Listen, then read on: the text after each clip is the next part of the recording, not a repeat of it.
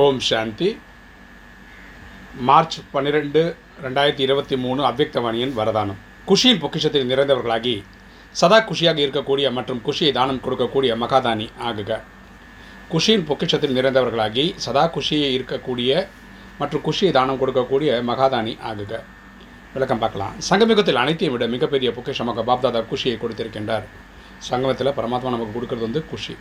தினமும் அமிர்த வேளையில் குஷிக்கான ஒரு கருத்தை சிந்தனை செய்யுங்கள் மற்றும் முழு நாளும் அதே குஷியில் இருங்கள். அமிர்த வேலையில் நாலு நாளை முக்கால் அந்த டைமுக்குள்ளே எழுந்து இறைவனை நினைவு பண்ணி ஒரு குஷிக்கான சம்பந்தமான ஒரு விஷயத்தை ஞாபகம் வச்சுக்காங்க. அதை ஒரு நாள் ஃபுல்லாக யூஸ் பண்ணிக்கோங்க.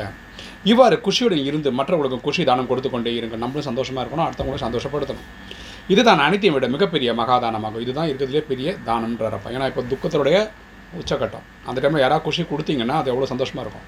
ஏனெனில் பல பல சாதனங்கள் இருந்தாலும் கூட உள்ளுக்குள் உண்மையான அழிவற்ற குஷி கிடையாது. நிறைய பேர்கிட்ட வீட்டில் எல்லா ஃபெசிலிட்டி இருந்தாலும் அவங்களுக்குள்ள மனசுக்குள்ளே சந்தோஷம் கிடையாது. உங்களுடன் குஷியின் களஞ்சியம் இருக்கிறது. நம்மகிட்ட பெரிய பொருள் இல்லைனாலும் நம்ம சந்தோஷமாக தான் இருக்கும். ஆகையால் தானம் கொடுத்து கொண்டே இருங்கள். அதனால் இந்த குஷியின் தானம் எல்லாருக்கும் கொடுங்க. இதுதான் மிகப்பெரிய பரிசாகும். இதுதான் நம்ம யாருக்காக கொடுக்கக்கூடிய பெரிய கிஃப்ட் இன்றைக்கி ஸ்லோகன். மகான் ஆத்மாக்களின் உயர்ந்த காரியம் உபகாரம் கருணை மற்றும் மன்னிப்பு.